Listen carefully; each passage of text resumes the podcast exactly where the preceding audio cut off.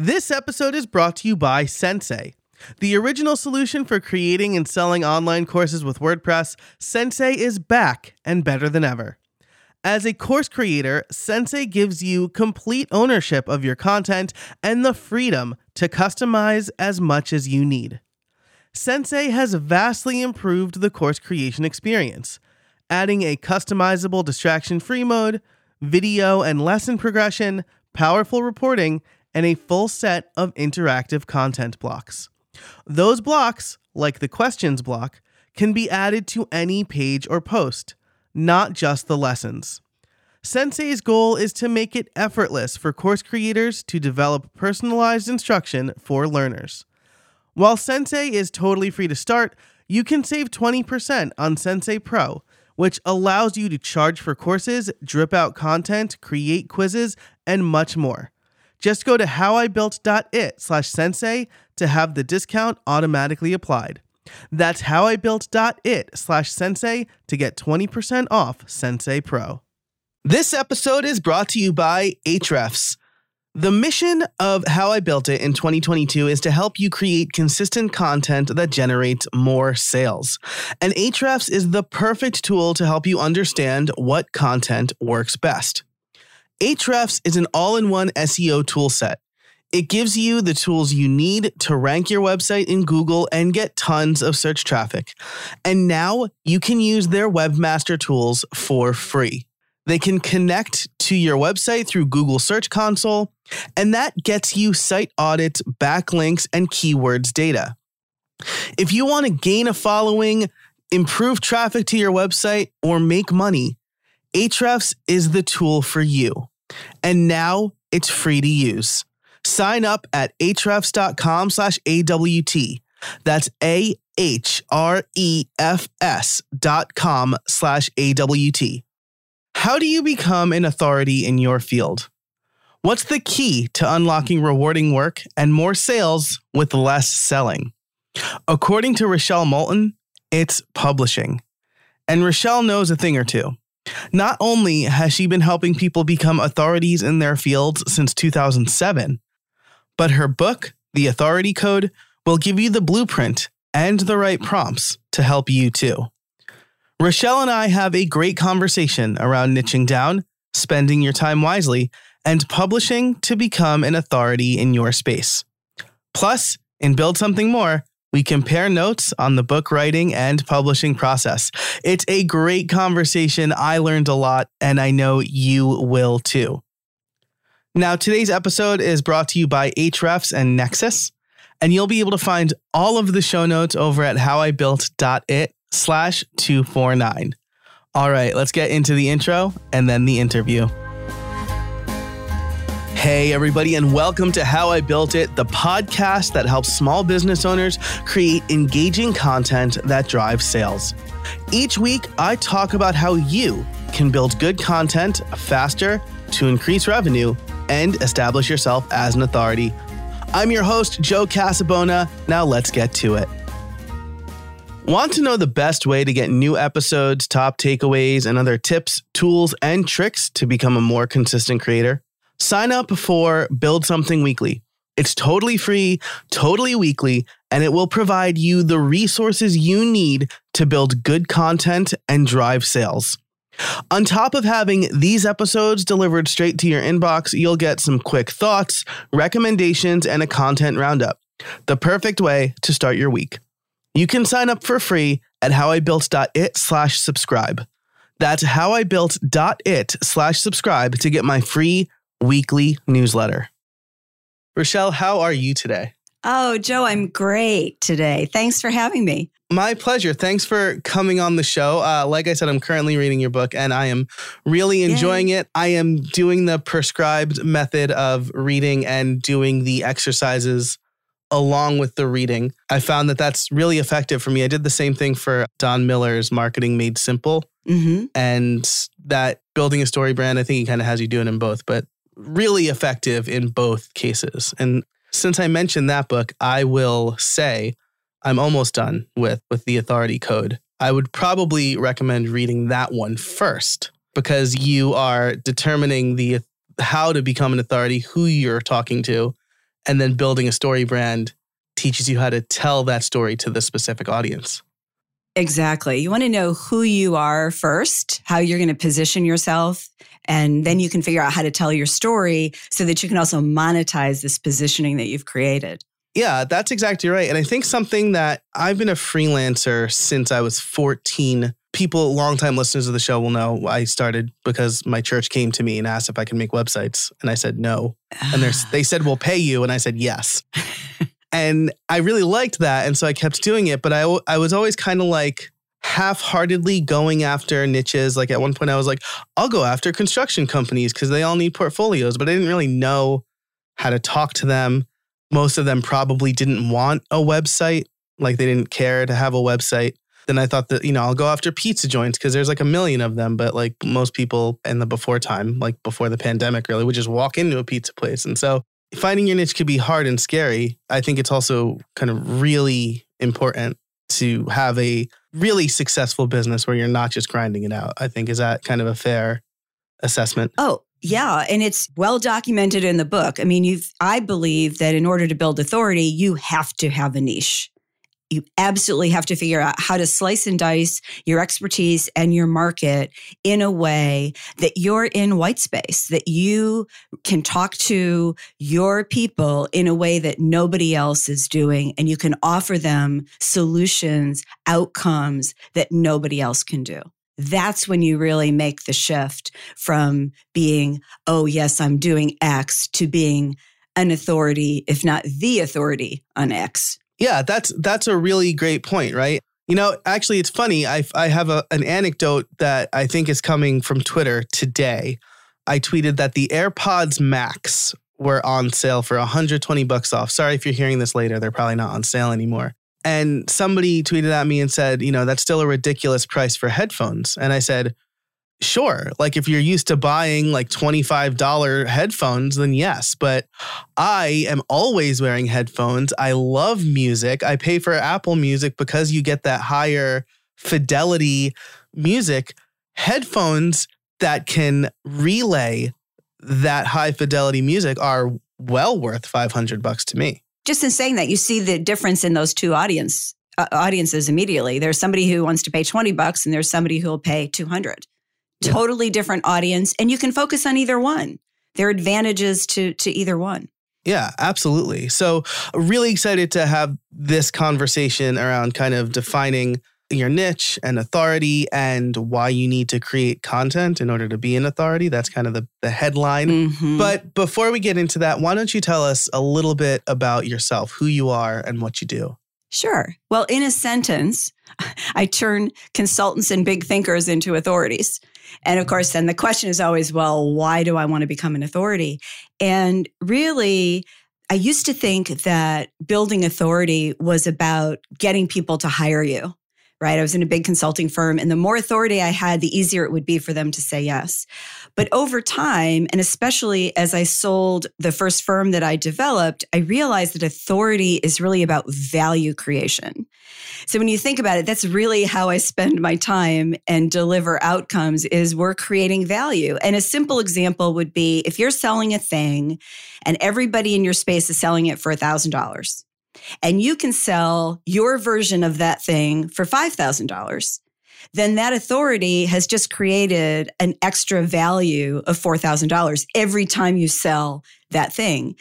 And the other thing it does, and I discovered this when I, I sold the firm to Arthur Andersen, is in, in our case, it literally added another zero to the price tag. So, I mean, that got my attention. So it's not just what you're selling on a day to day basis, but it's the value that you're building in your business so that when, or I should say if, perhaps you're, you're not thinking you'll sell it, but when you decide to sell your business, there's a value there.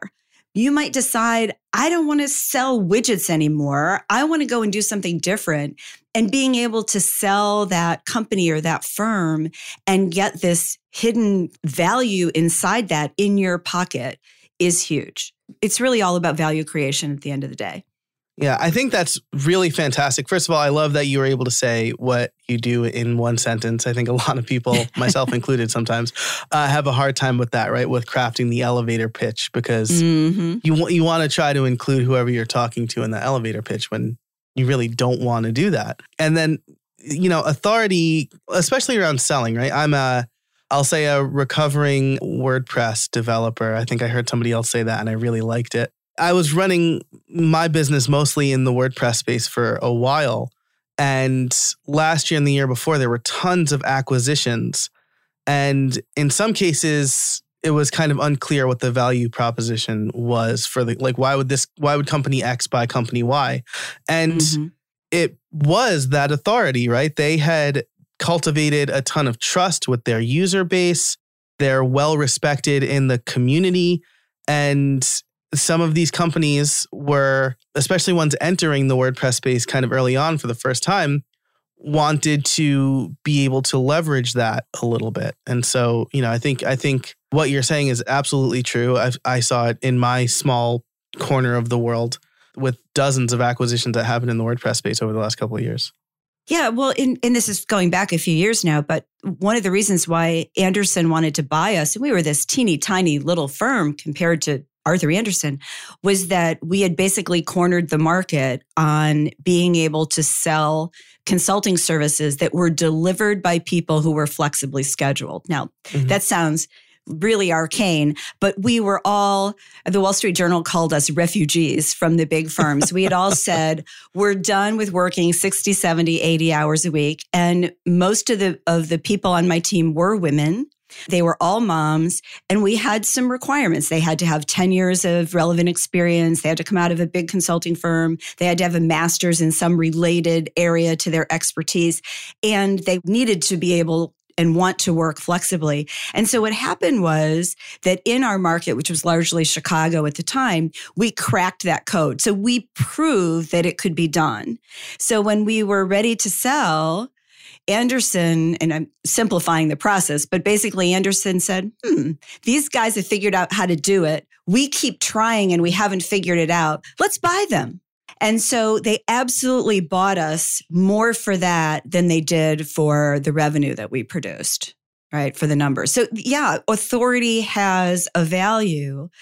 And it's different for every business, for every person. But I believe that it's absolutely worth going after, kind of like the last bus of the night, right? Build authority yeah. whenever you can.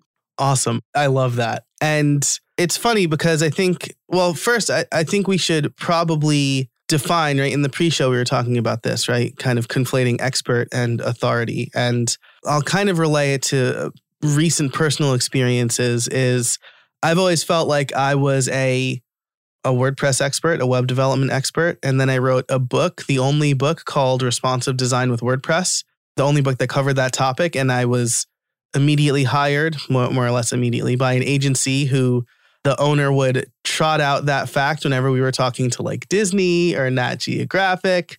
Joe wrote the book on responsive design with WordPress. And so that was, I think, my first kind of brush with kind of being an authority. And then more recently, I felt like I'm kind of an expert in podcasting. I've launched a lot of podcasts, but I found people have been randomly reaching out to me, being like, "Hey, do you do coaching? Do you? Uh, I want to hire you as a coach." And I'm like, "You don't really. Why me? Like, why?" And it's.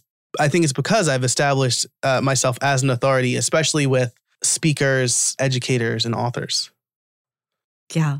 I usually think of it as it's a process. A lot of times what happens is people are doing a thing in a corporation. They're they're a specialist in something and then they become a freelancer.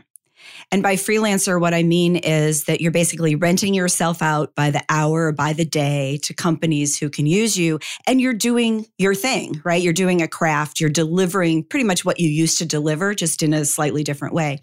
Over time, what happens is you develop expertise.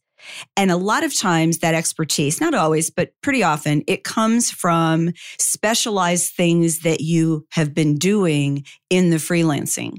So it might be that, like, if you're doing WordPress, oh, I'm going to really focus on responsive design. I mean, that's actually a great example of something. And so you move into an expert space. An expert just means that other people recognize that you know this thing right? For me, the difference between expert and authority, and it's not like it's a hard and fast line, it just kind of like it smoothly goes from one into the other, is that the authority is recognized, first of all, by a much larger group of people. Right? It's not the five people that you know, the five clients you've worked with who say, mm-hmm. Oh, Joe's an expert on this. You need to call him. Now that's great. Nothing wrong with that. You can make a very nice career doing that. Authority is different. Authority is they are finding you not just through word of mouth, but they're finding you on things that you publish, on things that you produce based on how they hear about you, what you're saying about your point of view. You're hooking them essentially with with your content. I mean, it really is. A lot of this is about content because content is just the, and I'm going to call it physical, but it's the this physical manifestation of all the stuff that's inside your head as an expert. And you're figuring out a way to share that with a broader audience. And the difference, a lot of the difference between an expert and an authority is in the mindset because an authority is always publishing like a shark is always swimming. An authority is always publishing. And when you're not publishing, you're thinking about what you're going to publish next. You might go dark for a while, like when you're working on a book, but you're working on something and your focus is always about how can I translate this thing for my audience? How can I make it easier for them to understand that? And so what being an authority does is it just offers you more options, right? Being an expert is about working for this solid group of clients and just typically just you, maybe a firm, depending on your area of expertise. What an authority can do if they want is they can make money in different ways. They're creating value the way I described. You know, you're not charging $1,000, you're charging $5,000. They can create value. They can explain things in ways that haven't been explained before. And so what that means is they can be a speaker and they can get a lot of money for speaking. And you can write books and you may not, I mean, again, it depends on your business model. Not everybody writes books to make money from the books, but the books can fuel a speaking career. They can fuel coaching options. They can fuel all sorts of things. So being an authority just gives you more choices in how you structure your business and how you make money and create value. That's such a great distinction because well, I mean, I, I, love them. I love what you said about the mindset, right? Being an authority is a mindset. Authority is always publishing. I think that some people are worried to give away their trade secrets, right? And I, for six years now on this podcast, I always end the show by asking my guests what their trade secret is. And, and some people are like, what do you mean trade secret? And I'm like, I mean, you don't really have to tell me like the Coca Cola recipe, but like what's something that you think people should know? But an authority is generous, right, with their knowledge. Absolutely. Because they know that they can do something way more effectively than even if I teach you how to do it. I've still been doing it for 20 years and and your time is perhaps better spent doing the thing that you're really good at, right? Well, yeah. And the thing is, I love what you said about being an authority is about being generous. It absolutely is. And here's the thing, and, and consultants do this all the time. We think, oh, we can't share this expertise because then everybody's going to know how to do what we do. Well, first of all, just because they know how to do it doesn't mean that they will do it. And then maybe in your evolution as a professional, as a business owner, maybe you don't want to do that thing. Maybe you'd like to teach someone how to do that thing. And you'd like to teach them whether that's in coaching, whether it's creating some kind of classes or digital products or writing books or speaking, podcasting, all those things. It's really about about that. Yes, just because they know how to do it doesn't mean they will do it, right? I love that. I think about like you know, maybe Wolfgang Puck has like a cookbook out, right? Where he tells you, or Gordon Ramsay, right? Maybe he mm-hmm. tells you how to make his world famous, oh, what is it? The beef dish, right? I'm not sure. I, but he, he shows it on TV. I mean, he talks yeah, about he the recipe you, on TV. You don't even have to pay for it. Yeah, exactly. So he gives it away for free. I sincerely doubt that people are going to be like, why would I go to Gordon Ramsay's restaurant? I'll just make it here for free or right. whatever. So that's a really great point. And something that you said in your book before we get to publishing, because I think that that's I mean, like you said, authorities publish, and I want to talk about content creation. But before we get to that, something you said in your book was every moment you spend on something someone else can do better is a moment you're cheating the world of your talents. And this was like over the summer, I had like a come to Jesus moment with this because I wrote a blog post about it. It's over on my website. I'll link to it in the show notes, which you can find over at howibuilt.it slash 249. But it was basically on mowing the lawn and editing your podcast. And I talked about how I, for a bevy of reasons, I was unable to mow the lawn for three weeks. And it was a very rainy summer here in the Northeast US. And so when I finally got to it, I have a cheap lawnmower. I have like a quarter acre of land here outside of Philadelphia. So I have a, a cheap lawnmower and a cheap weed whacker, but it gets the job done. And one Friday, because I couldn't mow the lawn over the weekend, I mowed the lawn and I weed whacked and I had to trim the hedges. And it took me five to six hours to do this. Ouch. Yeah.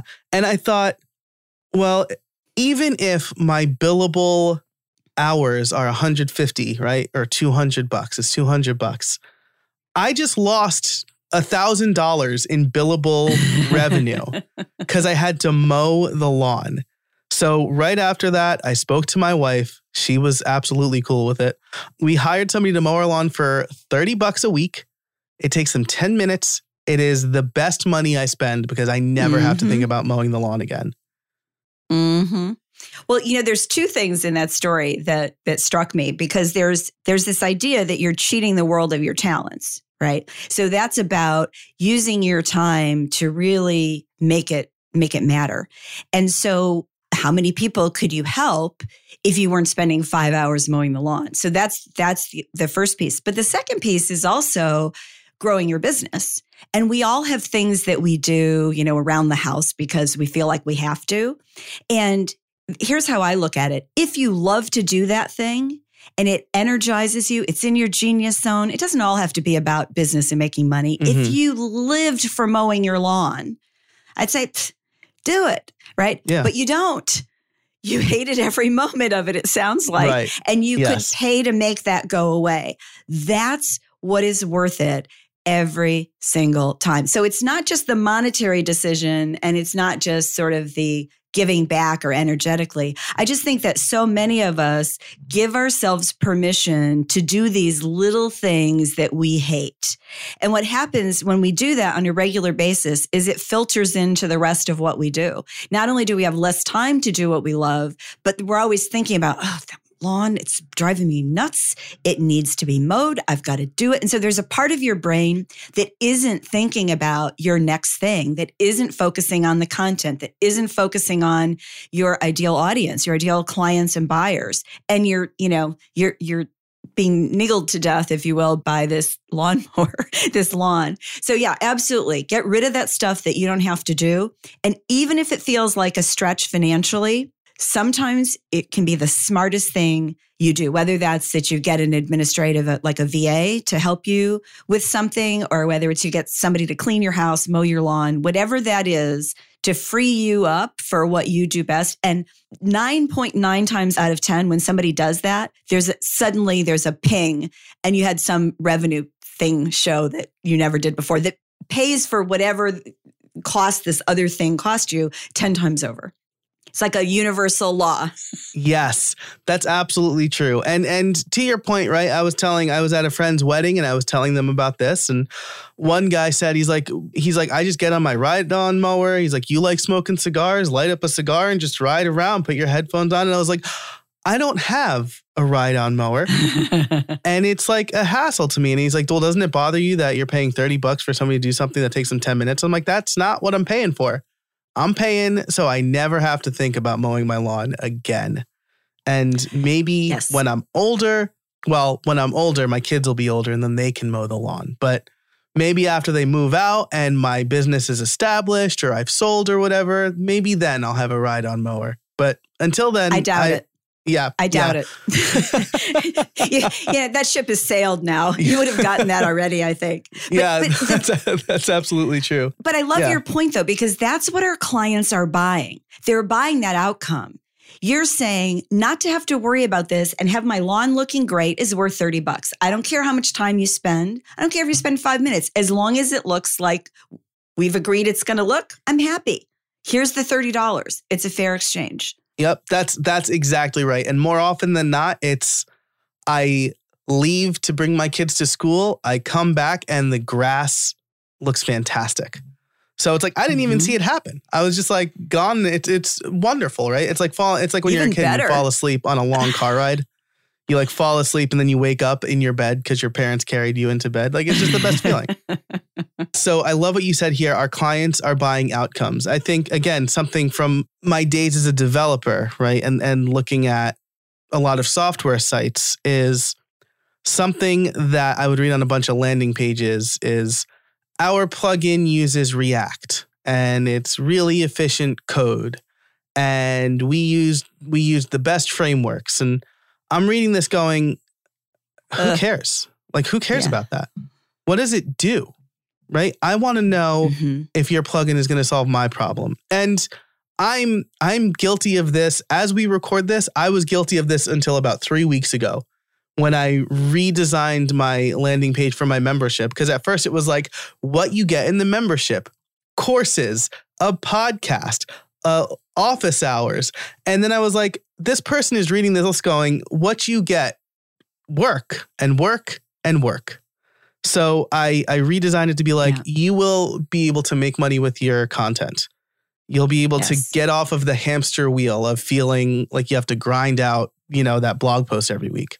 Um and it showed because after that I had my Black Friday sale and it did extremely well. Uh so our clients are buying outcomes.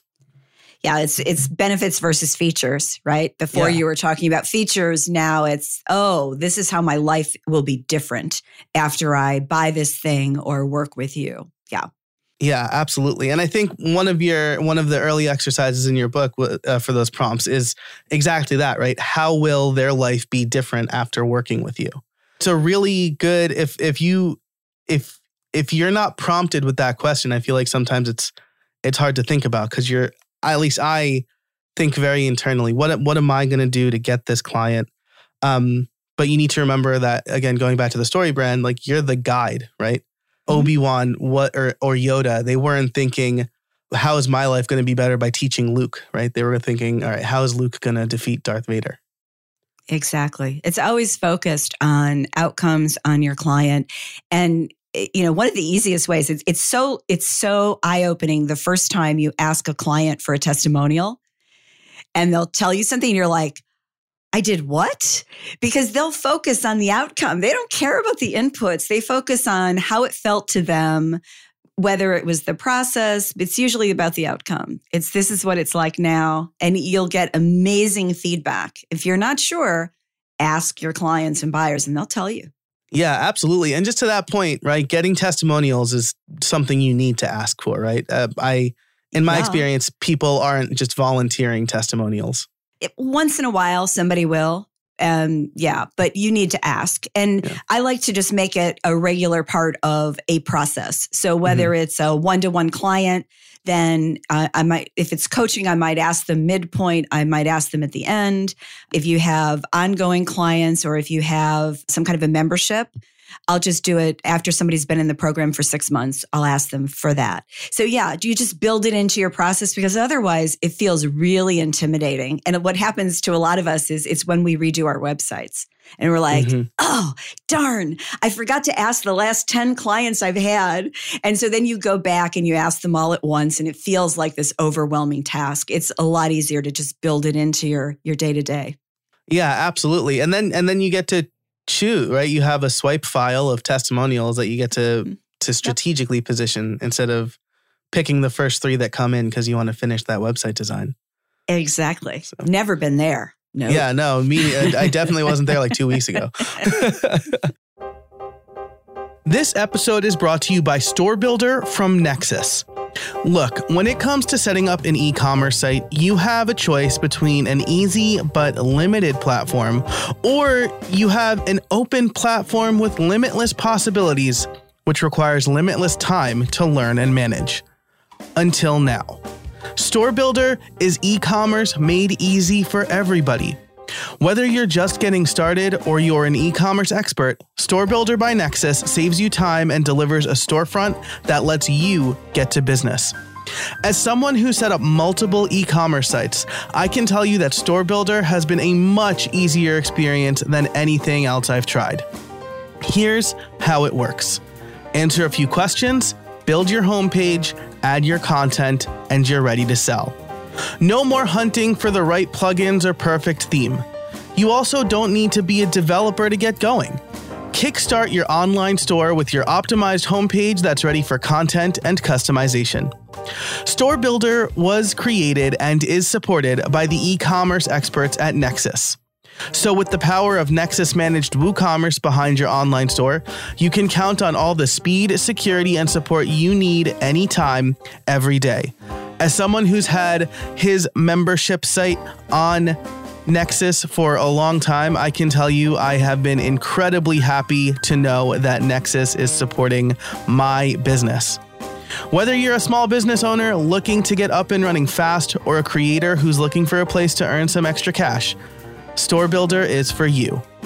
Head on over to howibuilt.it slash store builder for a special offer for How I Built It listeners only.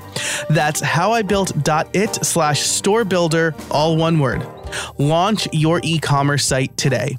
Thanks so much to Store Builder and Nexcess for sponsoring the show. So, our clients are buying outcomes. Authority is a mindset where you're always publishing. I think publishing is probably the best way to communicate the outcomes that you can create for your clients. And so, again, on the recognized authority, you said if you're not publishing about your expertise, it doesn't exist. Something I'm focusing on this year and the linchpin of my membership, the Creator Crew, is about that how I can turn creators into better creators, how I can turn mostly speakers, authors, and educators into better publishers who can create content that leads to more sales how important is the publishing aspect for the authority? It's the pivotal piece. I mean, once you know who you are and who you're trying to reach, it's the pivotal piece. So maybe the way to think about it is in the book, I divided it into three parts there's the positioning piece, there's you know, then you're monetizing your positioning. And the last section is selling. And there are three chapters on selling. And the first one, because it, it is the most important, is publish like it's a revenue stream because it is we can talk about that in a sec but this there's two other parts and i want to explain this because it will show how important publishing is. So then the next piece is to build your authority circle which is your rat pack apostles and tribal leaders. We can talk about that if you like. But that idea is that these are the people and it's typically not more than 150 people usually a lot fewer than that. These are the people who are really going to help you get the word out about your point of view, about your area of expertise. These are the people who are really going to help you sell indirectly. And then the third piece is to master the gentle art of persuasion and never sell again. And what I mean by that is if you've been publishing, and you've been doing it right and you've been doing it consistently and you've built this authority circle, then selling is easy. Selling is either having sales conversations with people who are already sold on you, coming to you, and you're just deciding, is this a good fit? Can I help them get where they want to be? And if you're not serving clients, but you have buyers, they're just showing up with their credit card on your website and they're buying stuff. So the whole reason to do publishing, it's not about ego. It's not about to do it to be nice, although that might be part of your motivation. But it's really because it makes selling easier, which makes it easier to create value. So publishing is pivotal, can't underestimate its importance for building authority. Yeah, that's uh, that's I love that because all right, if you're selling, right? I think uh, a lot of people listening have probably prepared for that big client meeting where they created a slide deck of all their stats and what we could do for your brand. and that's like, I'm not about that anymore. Like, I, but if you're putting out content, right, that's going to replace that big slide deck if you're publishing because now you are convincing people who are actively seeking, again, the outcome that you're promising, right? And I mm-hmm. had this experience last year when somebody I did not know personally found my website paid for my consulting without ever talking to me. And then during the consulting, hired me to produce her podcast without speaking yes. one time because mm-hmm. she knew I could deliver the outcome she was looking for. And not only that, but she paid to have a new business conversation with you. That's what's even better. Did you catch that? yeah, yeah, exactly. I was floored because again, in the spaces that I would hang out in previously, that was like unheard of, right? And I know I have mm-hmm. friends who are coaches. My friend Chris Lema goes for like six bucks a minute on clarity, but Chris is an authority in, in many things. I did not view myself as that, but you know, I've been putting out a lot of podcast content since pre-pandemic and it's it's paying off. Yeah, absolutely. And that's the point is that your ideal clients and buyers, when your publishing is aligned with your positioning, they're going to recognize you. And the ones who are not your ideal people are just going to fall away. So you're really focusing on your ideal people and you you'll be surprised at how quickly your hit rate can go up once you've really found your lane when it comes to publishing. It's not something we usually get like right out of the gate. It takes a little mm-hmm. while. But as you get that groove, you'll start to see that your people are responding to it and they come to you in different ways like that. By the way, that's also a reason to have a consultative option on your website because it's an easy option for people who are like, oh, I don't want to leave. Okay, press the button. You know, it's that moment of commitment and they press the button. It's a powerful way to build relationships and trust.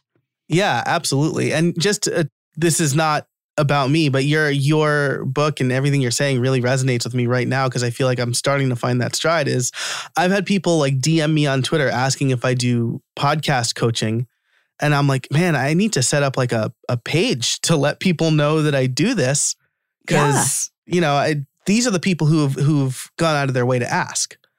Mm-hmm. There, maybe I'm missing out from people who are like, "Oh, you must not do that" or whatever. So, and again, this is all because I honestly believe, I truly believe, I can probably point to metrics that I've been publishing a lot, and so we're using the term publishing generally, right? But this could be blog posts, YouTube videos, podcasts, right? This could be kind of any form of of showing people what you know. Yes, it could be as simple as just an email, uh, you know, that you're sending out to a list. It doesn't even have to be public on a blog. Yeah, the idea is if you think about authorities that you know, people you really respect in, in your space, typically they are writing and speaking. And so that's how I think about publishing is that you're either writing or speaking. So you can publish a podcast, which is really speaking if you think about it that way. You mm-hmm. can write, whether you're writing for your own blog post or you're writing pieces for other people's platforms. And of course, there's video as well. Some people are really just better at video. So I like to say, if you're just getting started, is pick one thing just one thing that you're going to do. And I've always thought writing is easier than podcasting. But as I learned from my podcast co host, podcasting is actually pretty easy if you have the the right people to do you know the production side of it so yeah. it's really whatever speaks to you and what is going to fit your audience and your genius zone so if you hate to speak speak publicly at all, it's probably going to be difficult for you to fully move into the authority space. But it doesn't mean that you have to be on a big stage in front of a thousand people. You can do podcasting, which is very intimate, but still blasts out to a potentially large group of people, has a very long tail. Love podcasts. I've, I've had clients who heard me on a podcast I did seven years ago how they even found that, I don't know. But yeah, it, it's very powerful. So when you think about publishing, don't feel like it has to be about writing. It certainly doesn't have to be a book. Don't start with a book. I definitely yeah. do not recommend that. let's let's walk before we run. Yeah, absolutely. And uh, for those interested, Rochelle and I will be talking about what it was like writing the authority code in Build Something More, the members only version of this podcast, which you can sign up for over on the show notes page at howibuilt.it slash 249. I like what you said here because it made me think of Thomas Jefferson. Thomas Jefferson was somebody who, I mean, he was our third president, but he wrote the Declaration of Independence. He was definitely more of a writer than a speaker. He spoke when he had to, but he also, when he delivered the State of the Union, did it as a written address instead of a speech because he just didn't like getting up and, and speaking. and that totally worked for Thomas Jefferson. I mean, by, by most accounts, he was very successful during the founding of our country. I say this because you mentioned you've mentioned genius zone a couple of times, and I don't think we've explicitly defined that. Can you tell us what you mean? What, what you mean by genius zone? Yeah, genius zone. It's and it's different for everybody, but it's that place where you are operating. Everything's flowing. And it's almost like you're not even working. All the cylinders are firing and you're delivering your best, your best self, your best stuff. So your genius zone could be when you're like deep in thought and you're writing a book, for example. That could be just where everything's happening. One of the places where I just am on fire is when I'm on a coaching call with my uh, ideal client, right? And it's like I get off the call and I'm energized. I'm not tired. I'm energized. Yeah. And so it's where time just passes and you don't even know it. So it's a way to deliver your personal genius. And yes, we all have personal genius. We, every single person does, but it's a way to deliver it in a way that serves the client or the buyer and it serves you. Because I think what happens a lot of times is when people start businesses, they think, especially expertise kinds of businesses, is they think, oh, I just have to take whatever I can get because I don't know where the next one is coming from. So I have to work with this guy who I don't like or this woman who made me do this. So you, you kind of think that way. And I just say flip that around. If you're going to take the risk to start your own business, why not do what you're best at and what you love. And it might change over time. In fact, I'd be surprised if it doesn't. But why not start with being happy with what you're doing in business? And it allows you, in addition to creating a profitable and sustainable business, it allows you to create a fun business. And I love it when I get up in the morning and I can't wait right? To grab the microphone or put on the headphones or have a chance to work on a piece that's exciting to me and I love it. I want that for everybody. Yeah, it's so funny that you say it that way because most people starting a business are like, I just need to get that first paycheck, right? But if yeah. you're not getting any paycheck, why not be patient and wait for the best paycheck that you can get as far as personal, maybe not the highest price right out the gate, right? Because for whatever reason, but from the client that you will be happiest with. And then you can yes. work with them and, and learn from them. Yeah, at the very least, you want to not take the client from hell. And the more you serve clients, the easier it is for you to identify those people. And just to be clear, that doesn't make them a bad client. It makes them a bad client for you. Like right. my client from hell might look different than your client from hell, right? That's why we refer when we have yeah. non-ideal clients. So yeah, it's I think it's really really critical to exercise some judgment. And one way to do that is to just make sure that you have a chunk of change before you go into business that you're not doing this on a shoestring so that you can say no because that's what that cushion allows you to do is to say no. Right, right. And and that's really I think why that's why I got into business, right? I wanted to be able to say no. And if my boss at my full time job told me to do something, I had generally less flexibility to say no because that's what they were they were paying me to do what they needed me to do. And you know, again, you do need to as you do more client work, you like you said, you'll figure out like who your clients from hell are. I knew pretty early on that mine were the ones who expected me to be on call at all hours. So right out the gate in in our first call, I would say, look, there's a lot of benefits to hiring me over an agency, right? I'm going to be cheaper than, I'm going to be more affordable. I would always say more affordable, not cheaper than the agency because it's just me and I have less overhead. But I am not available after 5 p.m. and I'm not available on weekends. So if you need somebody to fix your site when it goes down at 1 a.m., you need to hire somebody else. I'm not that person. Boundaries. Good yeah. job. Yeah. Yeah. Absolutely. I was, I, I feel like uh, people were flabbergasted when I told them that. And I was like, if I'm going to be miserable working, I might as well do it for a steady paycheck, right? And like vacation. like, so, okay. So we have our genius zone. Pick the publishing medium you're most comfortable with.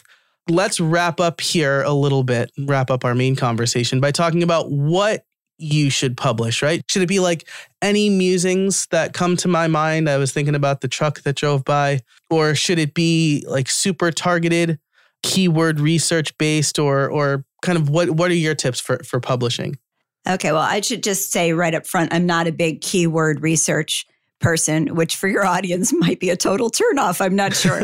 but so what I believe is it should be focused on your audience. So when you do the positioning work for yourself, your firm, your expertise, you're going to figure out who your ideal client and, and or buyer is. So you want to always direct the content to your ideal client or buyer within your desired area of expertise. And so, you know, it's sort of easy to say, but how do you do that? So when you first start writing, you know, one one of the things you could do is, especially if you've got clients and you're encountering problems, is you think about what are the problems that they encounter?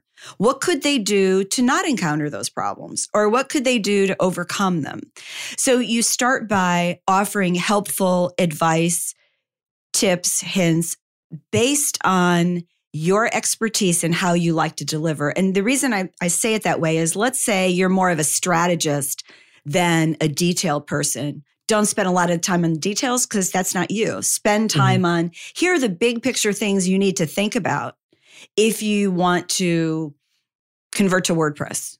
Mm-hmm. If you want to put your B2B SaaS on WordPress, as an example. And so two things happen as you start to publish. So, the first thing that happens is that you start to develop what I call your point of view. And all that is, is what you believe to be true about your area of expertise, your clients, and their transformations. And if you want a simple way to get to it, sit down with a screen or a piece of paper and write, I believe, dot, dot, dot, and then fill in the blank. So, what do you believe to be true? And then just keep writing over the course of a few days or a couple of weeks, and you'll start to get to what really matters to you in this core belief system. And as you do that, it helps you to find your voice.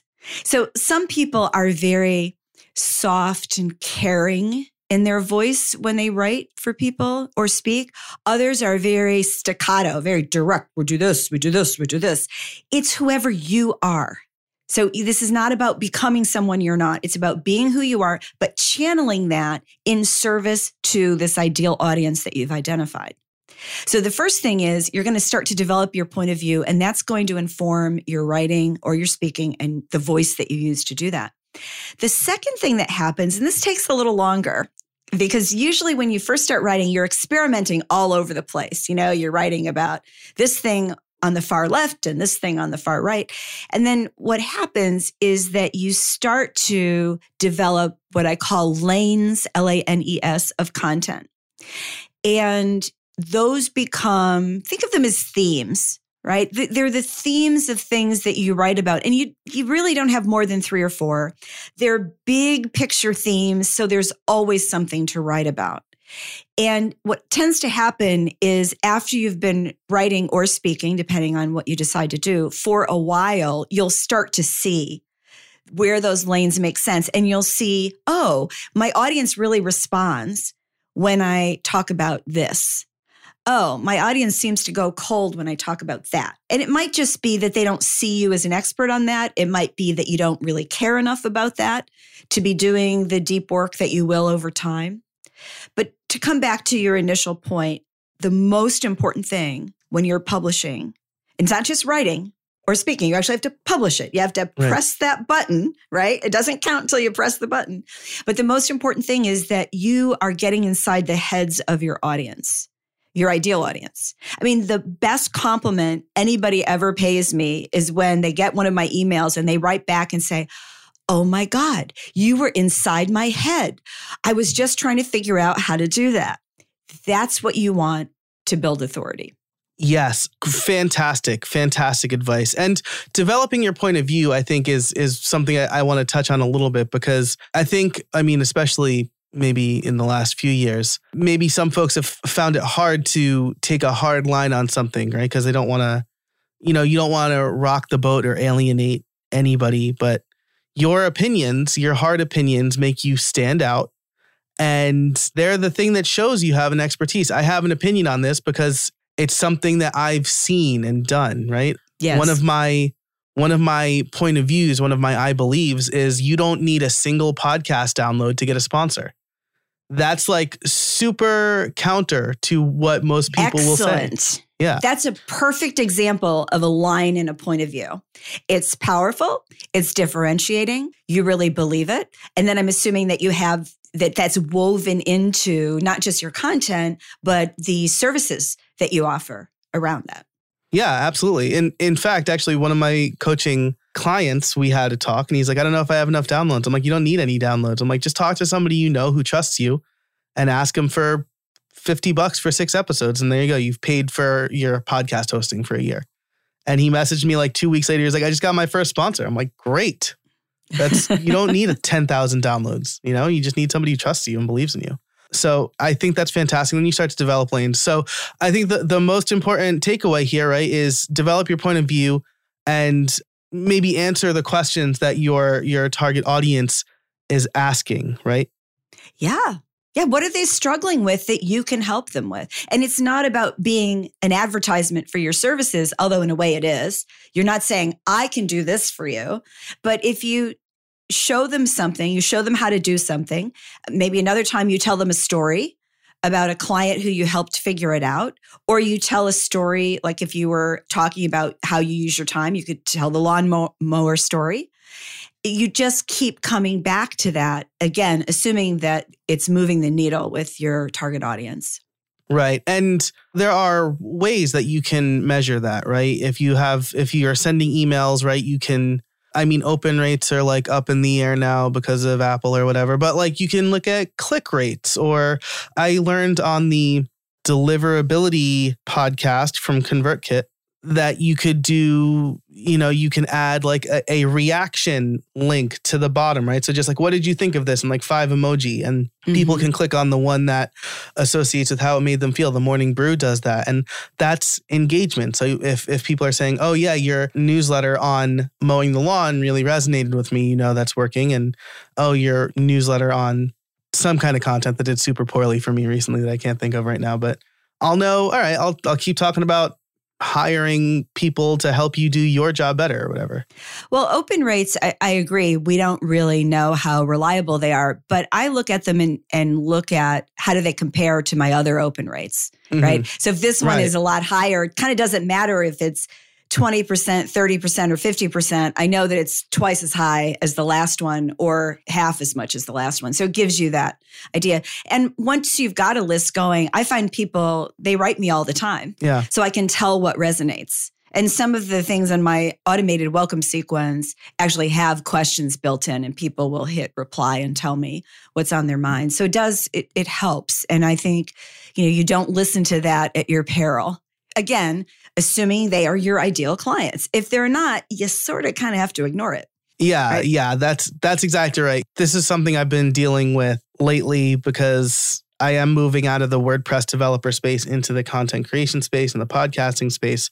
And so there are people who've been on my list for years and I'm like, you know, what's the one thing you want to see out of your membership? And they're like, you know, I want to learn how to like develop a WordPress plugin. And I'm like, that's not what I'm covering anymore. And so I'm sorry, and I'm sorry, but this is probably not a good fit for you. And I'm introducing a re welcome sequence soon where it's going to be like, this is what I'm covering. If you don't care about this, you can unsubscribe or you can stick around, but I'm not going to be talking about WordPress code anymore.